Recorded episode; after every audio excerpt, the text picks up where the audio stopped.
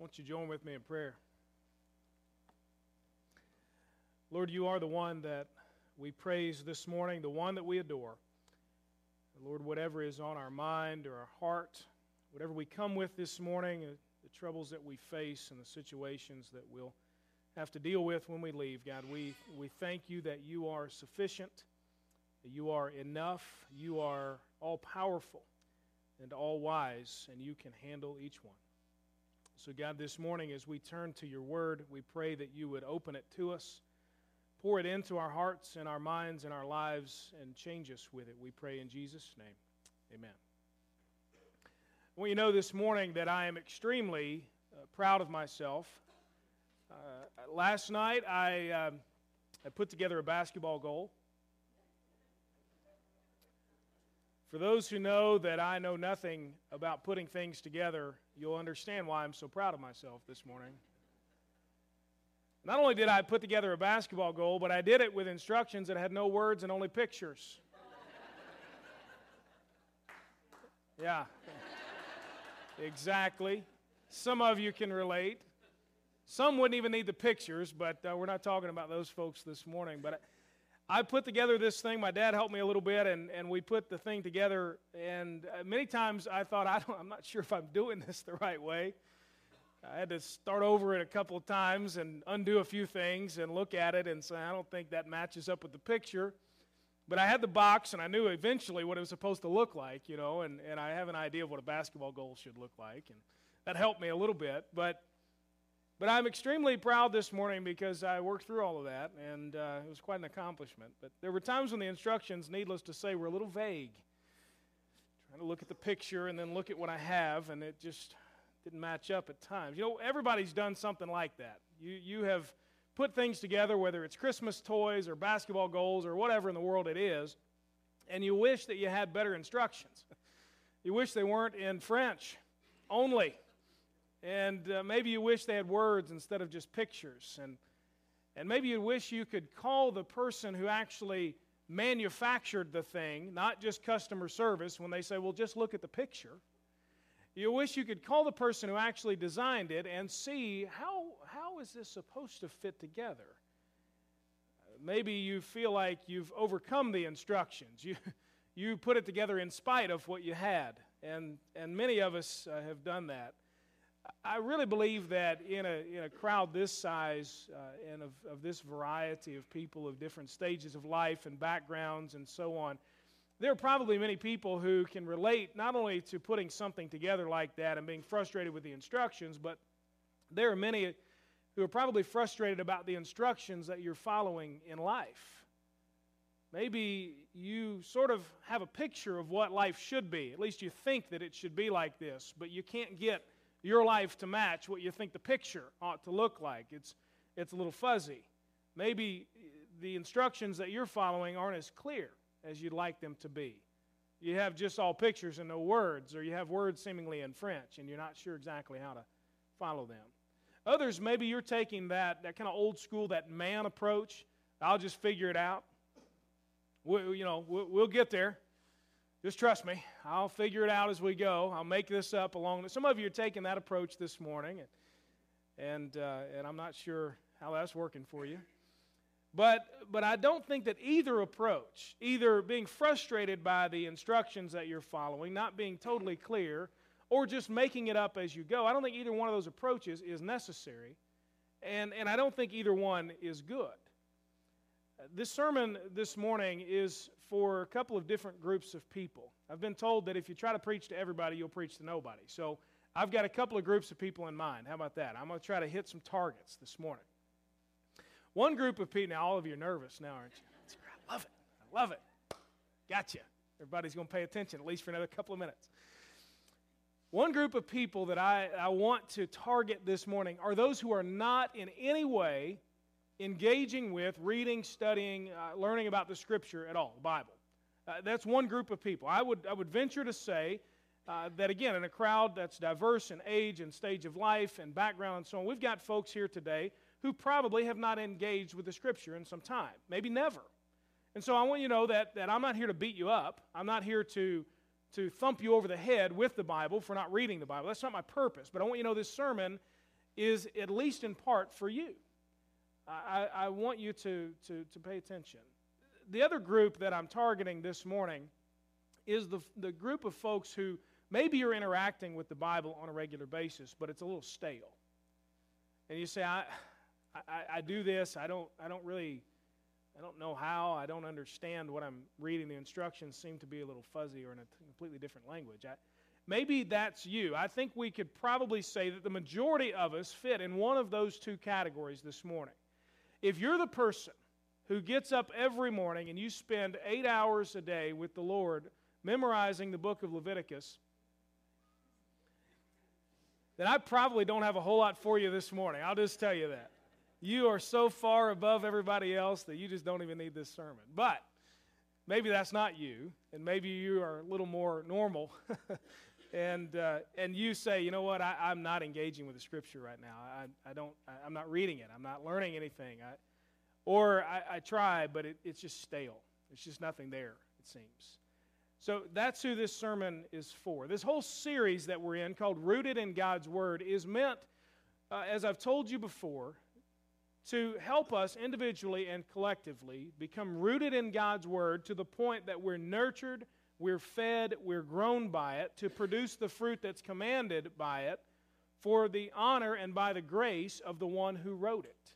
And that's our whole goal with this series. So, my, my, my overarching idea has been to help us understand what is the Bible, and we've looked at that the last three weeks. The Bible is God's Word. We saw that it's inspired, that it comes from God. We saw that it is without error, that it's reliable. And last week we saw that it has authority. God's Word is the final Word. That's what the Bible is. The next question that I'm hoping to answer in this series is why do I need it? Okay, I understand what it is. Now, why do I need that in my life? That's what, excuse me, I hope to answer this morning for you. What, why do I need it? And then after this morning, the next few weeks, what we'll look at is how can I get it into my life? So we're going to look, as I've told you before, we're going to look at, at some general guidelines on how can you study the Bible. We're going to look, I'm going to preach a sermon on how to listen to a sermon. So I expect you all there that Sunday. Now, I, I, gonna, I, think it's important to, when you're hearing the Word of God, whether it's from a sermon or teaching, how, do you, how should you engage with that? We'll also we'll look at, uh, at our attitude towards Scripture. How should we, what attitude should we take when we're learning about the Scripture? And so, so anyway, this morning is going to answer the question, why do I need the Bible in my life? We've seen what it is, and if you haven't been here for those, I encourage you go on our website or grab a CD and listen to those sermons. Uh, but this morning, why do I need the Bible in my life? Turn with me to 2 Timothy chapter 3.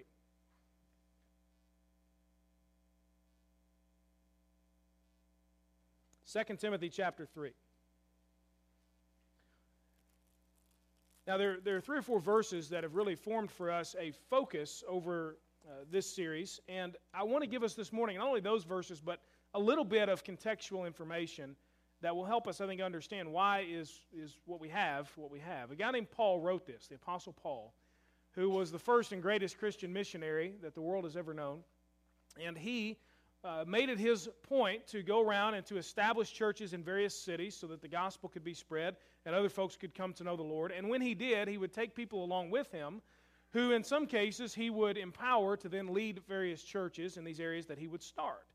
Now, there's a young man named Timothy who went along with Paul and was left in charge of churches to pastor them and so on.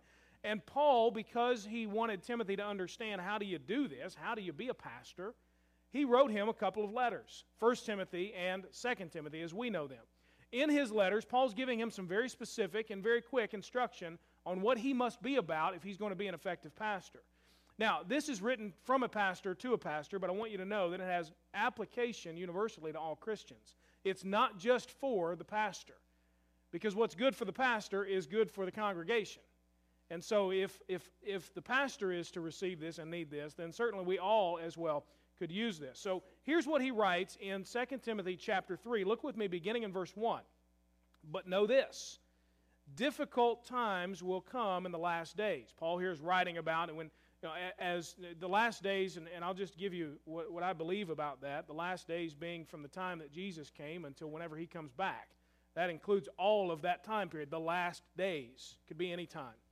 For people will be lovers of self, lovers of money, boastful, proud, blasphemers, disobedient to parents, ungrateful, unholy, unloving, irreconcilable, slanderers, without self control, brutal, without love for what is good, traitors, reckless, conceited, lovers of pleasure rather than lovers of God, holding to the form of religion but denying its power.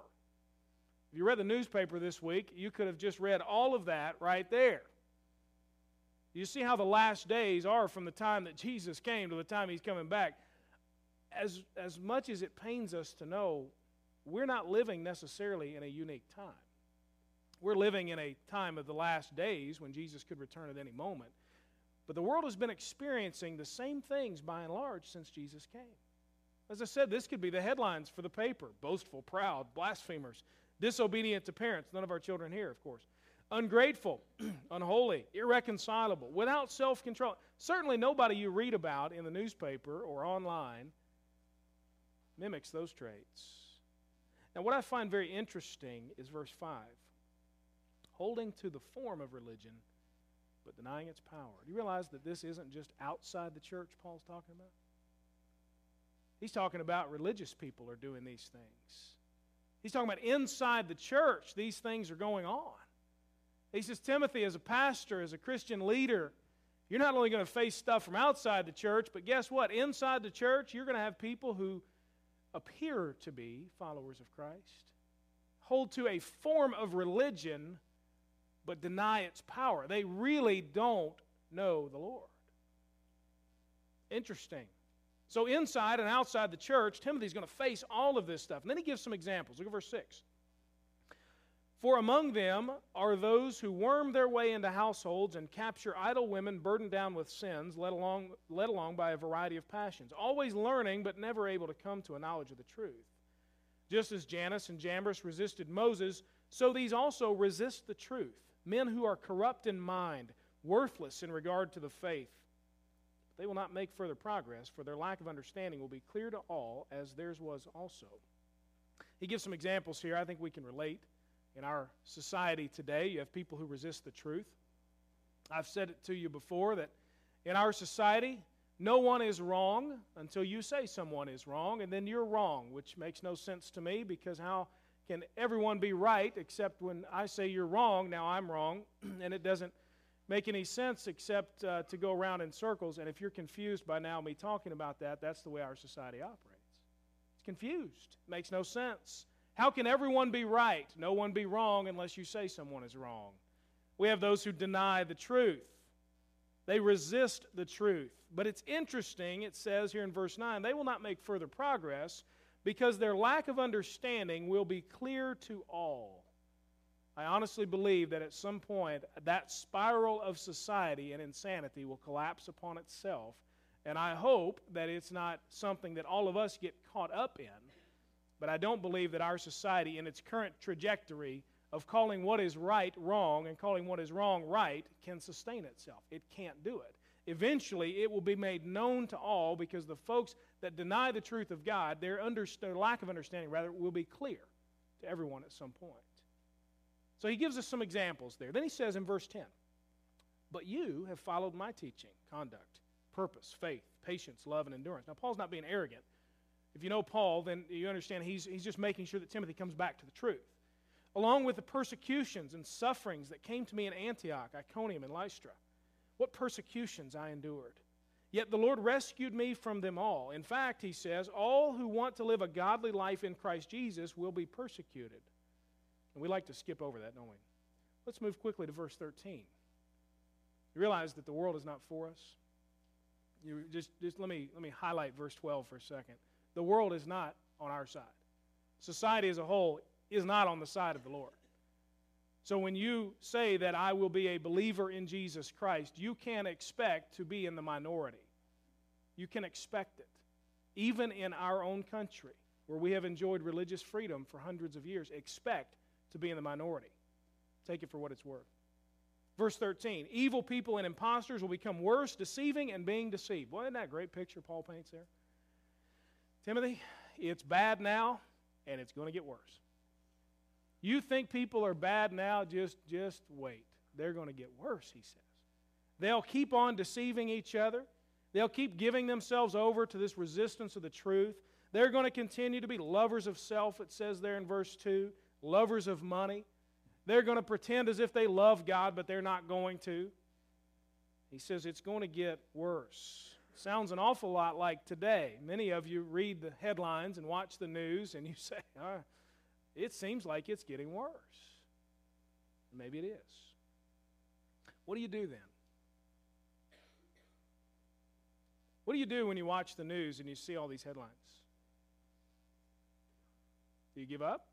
Do you throw in the towel and you, I'm going to crawl into a hole and never come out again and I'll just kind of protect myself and live in isolation and, and maybe this world won't touch me? What do you do? Do you just give yourself over to it and say, well, if you can't beat them, join them? It just, it seems like God's been defeated, so, you know, who cares? Do you get confused and frustrated and immobile? Uh, what, how do you respond to that? Timothy facing a very similar kind of world that we face each and every day. Different applications to it, obviously, but very similar in its sinful nature and its godlessness. How then would Paul tell Timothy to respond? It's bad, he says, really bad, and it's going to get worse. What are you supposed to do? Look at verse 14. But as for you, continue in what you have learned and firmly believed. Isn't it interesting that Paul doesn't tell Timothy to construct some big plan for changing all of society? That he doesn't tell him as a pastor, as a Christian, that you need to go and do this or that. He simply says you've got to start with continuing in what you have learned and have firmly believed. He says, But as for you, you go back to verses 1 through 5, and he describes all the sinful nature of the world, all the stuff that's going on. And he tells Timothy, but as for you, you are to be different. There's to be a clear distinction. The world's going one way, he tells him.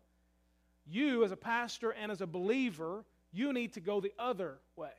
There needs to be a clear break. He says, then continue in what you have learned and firmly believe. That word continue means to hold on tight, hang on. Don't let go what you have learned and what you have firmly believed. Keep on going, advance in it. Paul doesn't tell him, it's interesting. He doesn't tell him, just make sure you got your facts straight and you can win a few arguments with those people whose ignorance is going to be made known to all. He doesn't say, just get your facts straight. What does he say? Continue in the commitment that you have made to the life that God has called you to that's evident in the Scripture. You must be committed to what you've learned, he says. Others are moving forward, are advancing in their ungodliness, and Paul says to Timothy, you are to continue. You are to move forward in the godliness that you've learned. You and I look around and we see a world filled with people just like in verses 1 through 5. I mean, that list itself, if you just broke that down and started writing notes about that and all the people that you know and all the stuff you've seen, you'd come up with, with, a, with several pages full of descriptions and people and so on that, that mirror that. All of those folks are running toward ungodly lives. Paul says you, on the other hand, are to pursue godliness that you've learned from the Scripture. So, what do you do in response to the way the world is? You don't throw up your hands, you don't crawl into a hole, you don't give up and figure God has been defeated. You start by simply continuing in what you have learned and have firmly believed and have come to be committed to. That's the starting point. He goes on to say, this is interesting that Paul would throw this in. Look at the next part of verse 14 knowing those from whom you learned, and then verse 15, and that from childhood you have known the sacred scriptures. Knowing those from whom you have learned, and from childhood you have known the sacred scriptures. Timothy's to continue in living out the scripture, not only because the world that he lives in is evil, but, he, but Paul tells him and kind of hints toward the fact that Timothy, not only because of that, but you've got a responsibility to the people who've taught you.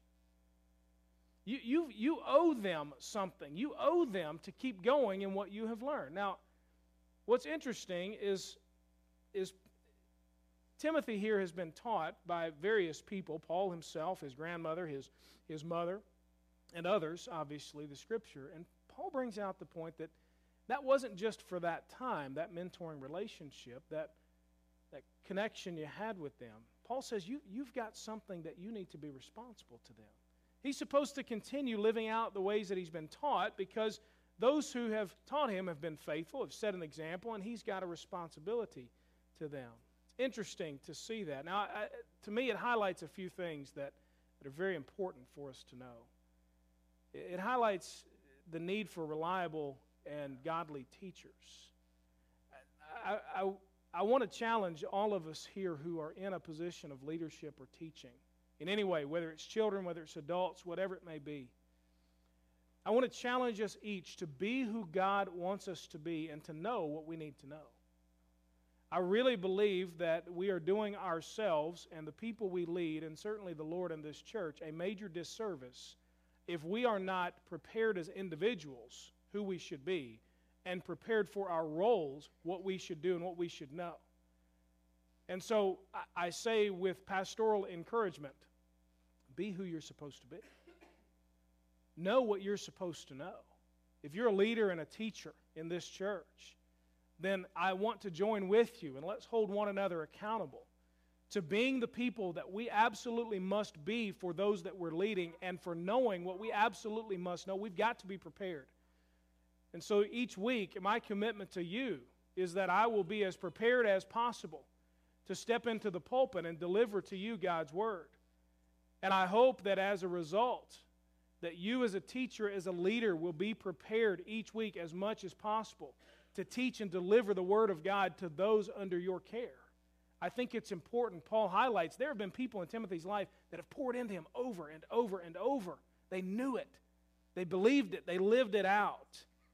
I remember when I became a youth pastor at my home church, and I, I was obviously given the charge of, of building some people uh, into the ministry there to, to teach and to lead. And the church there, just understand, it was a very large church, and, uh, and so in, in the high school ministry that I was in charge of, uh, we had a class for every grade and gender in high school. So we had ninth grade boys, ninth grade girls, and so on. And so I, I needed to fill those positions. And when I first came, there were several, uh, several folks there that uh, they were wonderful people, but uh, they were college students. Now, I love college students. If you're a college student, don't take this the wrong way. But they were really driving the ministry there. And I, it hit me. I thought, you know, if these children and youth are going to grow up and one day look back and say, I remember that person and that person and that person, we've got to get those folks who are going to be there when they grow up to be leading them. And so that's what we did. We used our college students in a variety of ways, but many of them were, were in going to seminary uh, at Southern or Boyce College or wherever, and they were, going, they were leaving. And so we made it a commitment to say we need these teachers that not only are who they say they are and know what they need to know, but they're going to be there for the long haul. I think it's absolutely vital. And I praise God. I look around this room and I see those who've taught Sunday school for years. I mean, some of you can say, oh my goodness, it just makes me feel old to see these kids that have grown up and now their kids are in there. But what a tremendous blessing for our church to have those folks who for so many years have taught. Our young people, our children, need to be connected with their teachers over a long period of time. And so praise God for those who are committed to do that. And you say, I didn't know I was signing up for life. That's not what I'm talking about. But I praise God that year in and year out, we've got people in this church who just pour into our young people it highlights that need here when Paul says you've got a responsibility. It highlights the need for reliable teachers. You know, honestly, I really believe this, and this will be a challenge I'll just tell you at the end of the service. I really believe it highlights the need for those of us who have had those teachers to say thanks to them. You, you look around maybe this room, and maybe this is the church that you grew up in. And you look around and you say, That person was my Sunday school teacher in third grade. It's been a while. You know, that person helped me when I was a teenager and they led some, some youth Bible studies or whatever they did. Or, you know, I've been in that person's Sunday school class now for 20 years.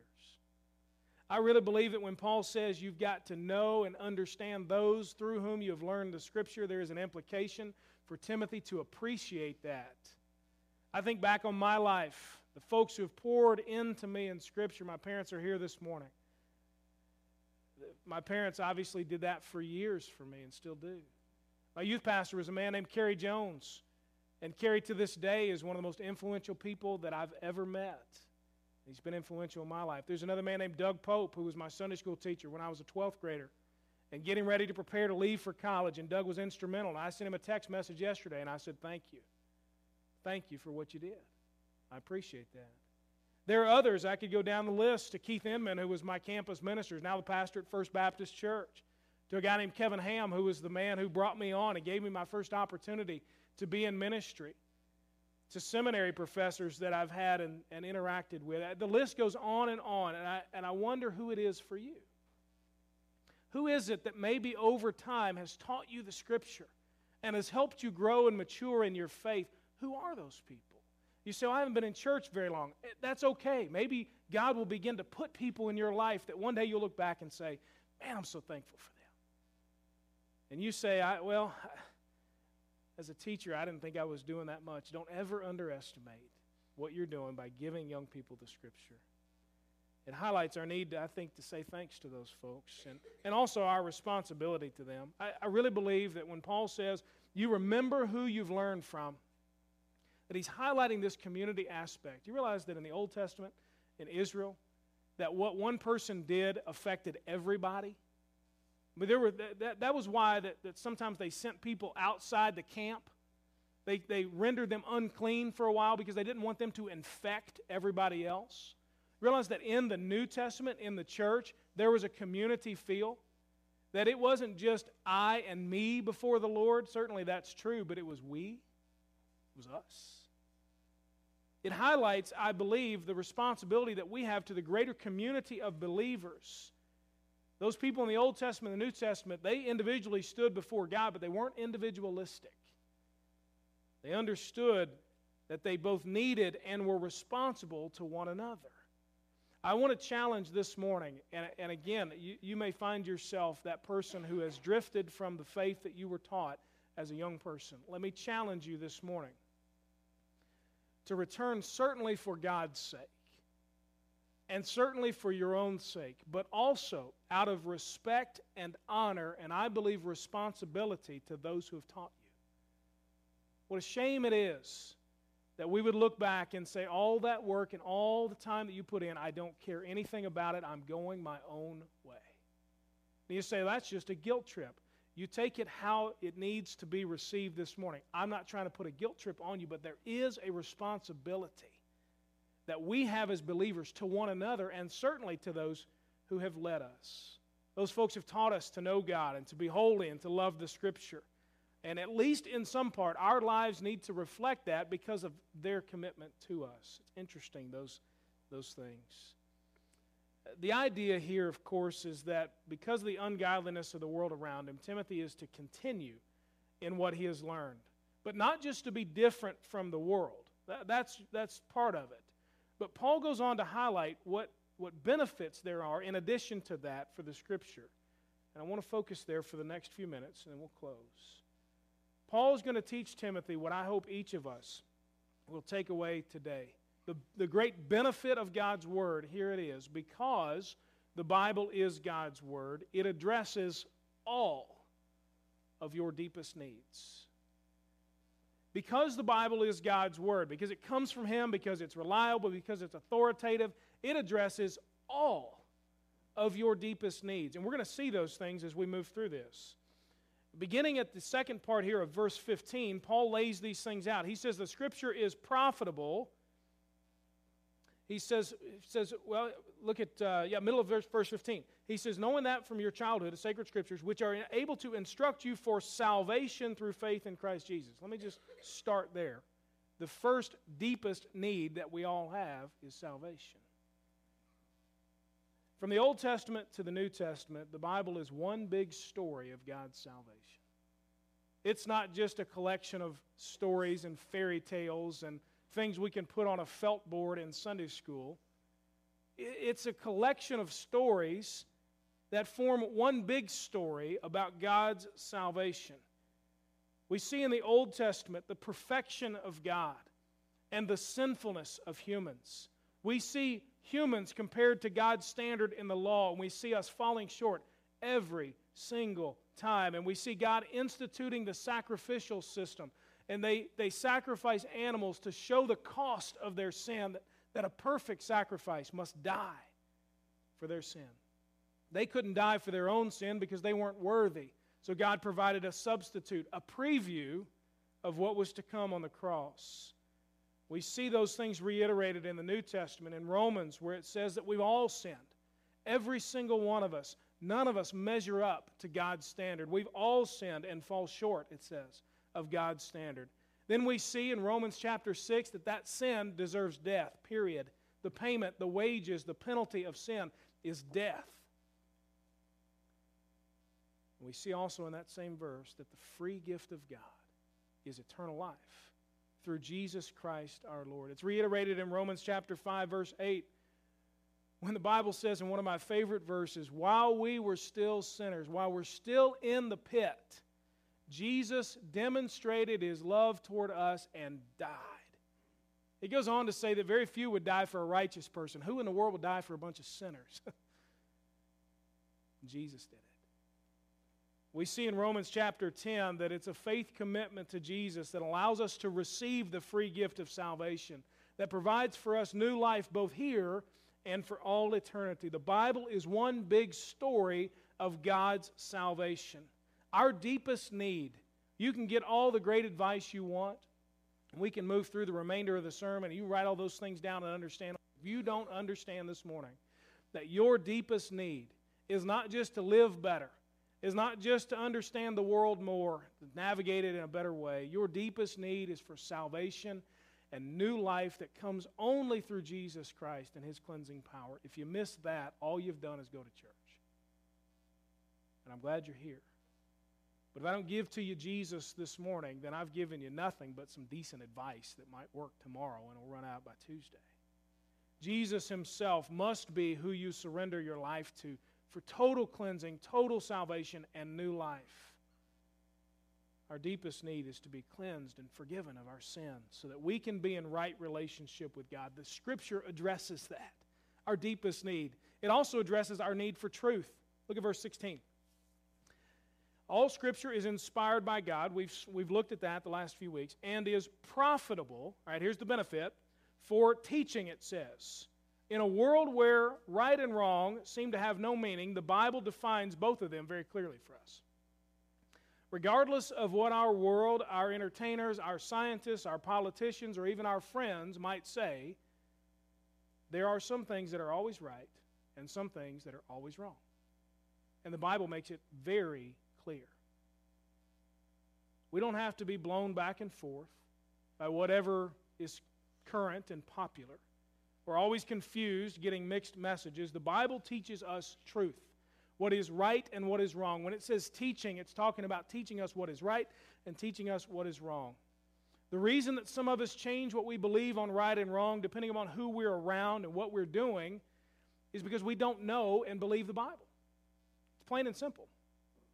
The reason that truth in our world is driven by cultural trends or by instincts or by experiences is because by and large we don't know and don't believe the Bible. The Bible is the level. Some of you are good at building things. I figured I'd bring this back in. The Bible is the level that shows us what's not lined up. You're putting something together, you need it to be on the level. The Bible shows us what is on the level and shows us what is not on either side of it. And the Bible must be, let me tell you, if you're a Christian this morning, the Bible must be your standard for truth, period. I don't care what the world throws at you. I don't care what politicians or scientists or your friends or anybody else says. We must take by faith that the Bible is the source of absolute truth, and that is our level, period. So everything we think, everything we do, everything we respond to, every action and attitude must be lined up with the Scripture, or we are in error. Don't blame me, blame God. He's the one who wrote it, and He's perfect. If you don't like what the Bible says, don't shoot the messenger. Take it to the Lord, and I guarantee you, you won't get anywhere with Him either. the reason that we don't know what's right and what's wrong is because we don't understand and we don't believe the Bible. That's why our society is in the mess that it's in. Truth isn't that hard to find. God has given us an entire book full of it. You want to know what's true, what's right, and study the Bible. The Bible also addresses our need for conviction. Salvation, truth, conviction. He says it's profitable for teaching And then he says, what? For rebuking. What a great biblical word. For rebuking. I don't necessarily think when I am calling my children out on something they've done wrong is that I'm rebuking them. It's a great, that's a great word. To say with a real deep voice. I rebuke thee in the name of Christ. You know, that's what you need to do with your children, you know. That's not what I exactly think of, but the, the idea of rebuking carries with it the, the idea that, that the Bible does expose our sin. Now, this is the hard part. I'll be honest with you. I like that teaching me right from wrong. I want to know what's right. Tell me what's true. And then Paul quickly gets to, well, it teaches you what's true, but it's going to call you out. It's going to expose where you've gone wrong. But don't we all need it? Many of us would rather avoid the Bible altogether because we know what we're going to find there. You realize that most of the time when you ask people for advice, all you're wanting them to do is just sort of affirm what you've already decided to do? Or it may be. Hey, what do you think about this? Well, you know, I, am not sure. Well, yeah, well, okay. Uh, you move on to somebody else who will actually affirm what you want, you know. The Bible's not going to do that for you. If you are in sin, the Bible is not going to confirm for you that that's okay. And praise God, it doesn't. The Bible does not change, and it constantly exposes our sin. But, though it may feel like a home inspection, you had one of those? They're looking for every little thing. Are you kidding me?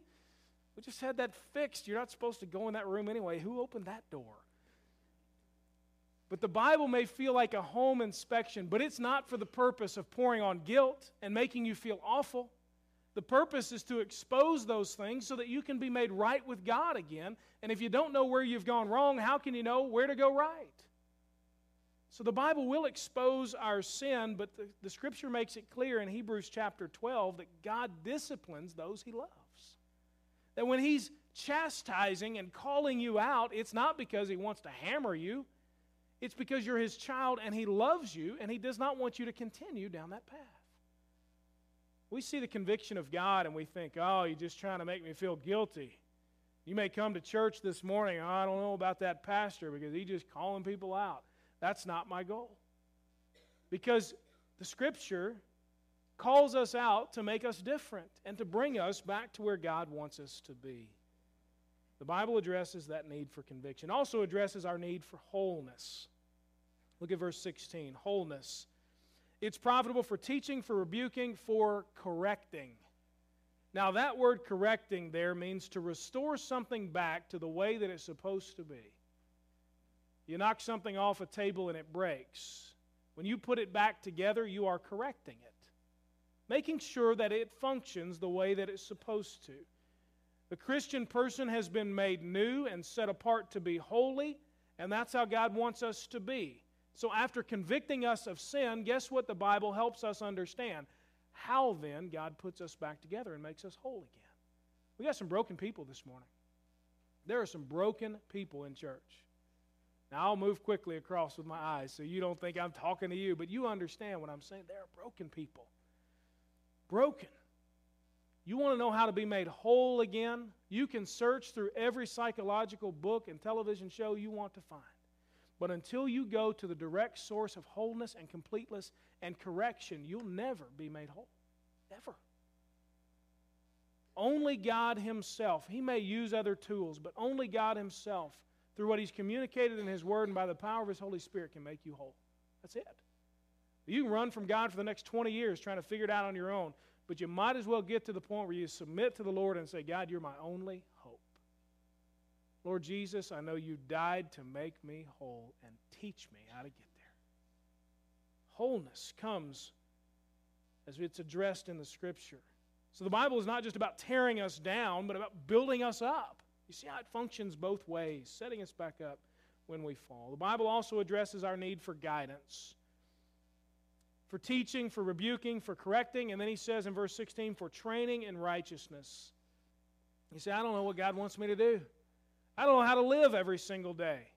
I would venture to say one of two things is true in your life if that's what you're saying. Number one, you're ignorant of what the Bible says. Ignorant, not stupid, just you don't know.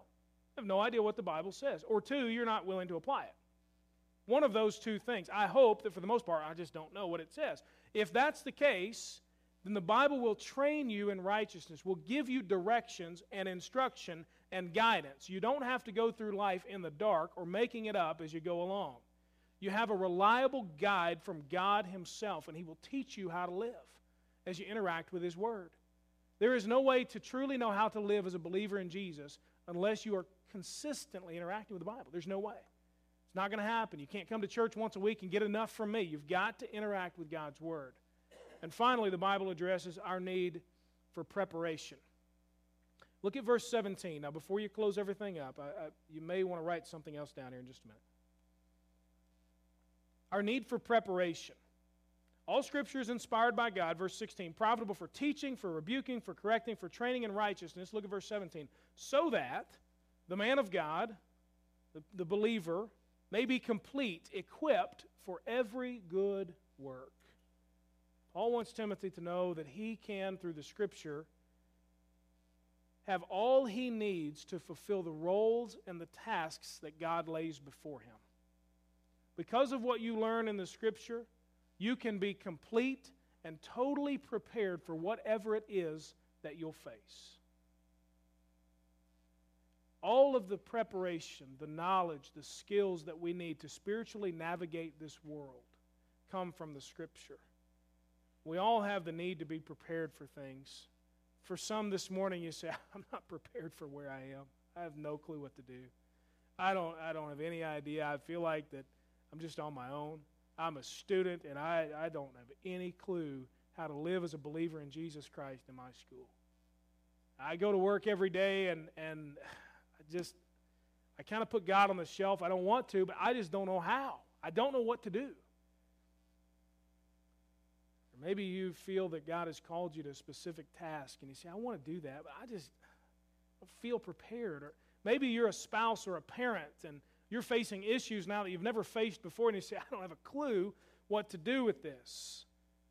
Or maybe you're counseling a friend and you want to do right by God with them, but you just don't know where to start. The Bible addresses all those things, and those who interact with it will find themselves prepared for whatever task or role that God puts before you. Paul knew that Timothy was facing a godless world, so he tells him, continue in the Scripture. Paul knew that Timothy would need assurance of salvation, that he would need to stand on the truth, that he would need conviction when he sinned, that he'd need wholeness and guidance and preparation. So Paul says, continue in the Scripture. And the challenge is the same for us. As you leave here today, I want to challenge you to do two things. That's what I said. You might want to write this down. Two things. Here's your homework. All right? I used to be a teacher. Here's your homework. Two things. First, I want you to interact with the Scripture this week with a new filter and a new expectation. A new filter. That when you look at the Scripture, here's for the folks who maybe you, you say, I'm not reading the Scripture right now or it's just stale to me. All right? Those folks, here, here's what you do. A new filter. You take what Paul has said here and why, why the Scripture is beneficial, and you apply that to how you read the Scripture. So when you're going after that, you read with this filter. How does this relate to Jesus and my need for Him about salvation? What truth can I learn from this scripture? You see the filter, you apply these questions. What areas of sin and rebellion does this expose in me? You approach the scripture that way. How does this put me back together and make me whole? What guidance does this give me for everyday life? And how does this prepare me for the roles and the tasks that God has put before me? Now, if, if reading the Bible is stale to you, if you've never done it before, that kind of filter is going to help to approach it from those things you've got written on the back of your bulletin about salvation and so on and so forth. So that's the filter. The expectation would be that I go to the scripture confident that the Bible meets my deepest needs. And so when I read it, I get the opportunity. I'm going to meet Jesus, and I'm going to be reminded of the salvation that He's given me. You see the expectation. You go to the scripture, it's stale for you if you've never read it. I'm going to learn right and wrong from God Himself.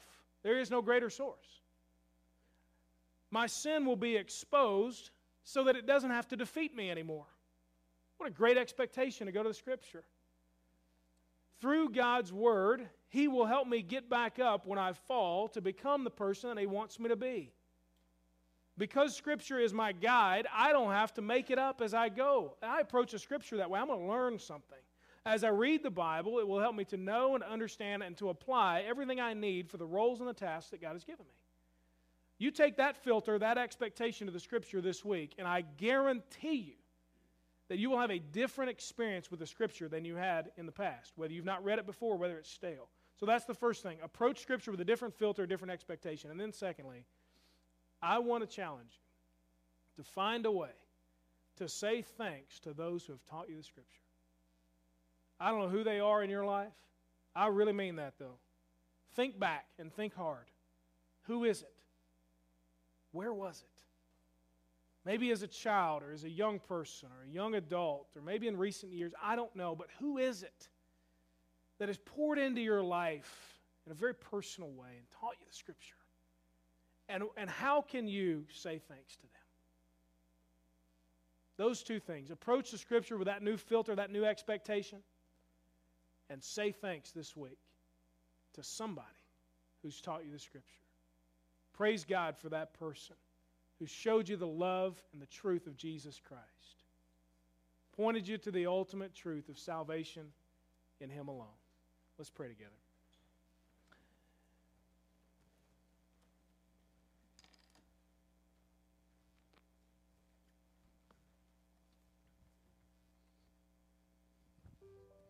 God, we say thanks for your word this morning, for the great benefit that it is to us. We thank you that it addresses all of our needs. And Lord, I pray specifically for those who are in need this morning of salvation, the need to be cleansed of sin and given new life. And I pray their response this morning would be one of complete faith and surrender to their Lord Jesus Christ. We thank you, Lord, that we find in the Bible that great story of your salvation, that you did not withhold even your only Son and sent him as our substitute giving his life for ours. Becoming sin on our behalf, the Bible says, so that we might be made the righteousness of God.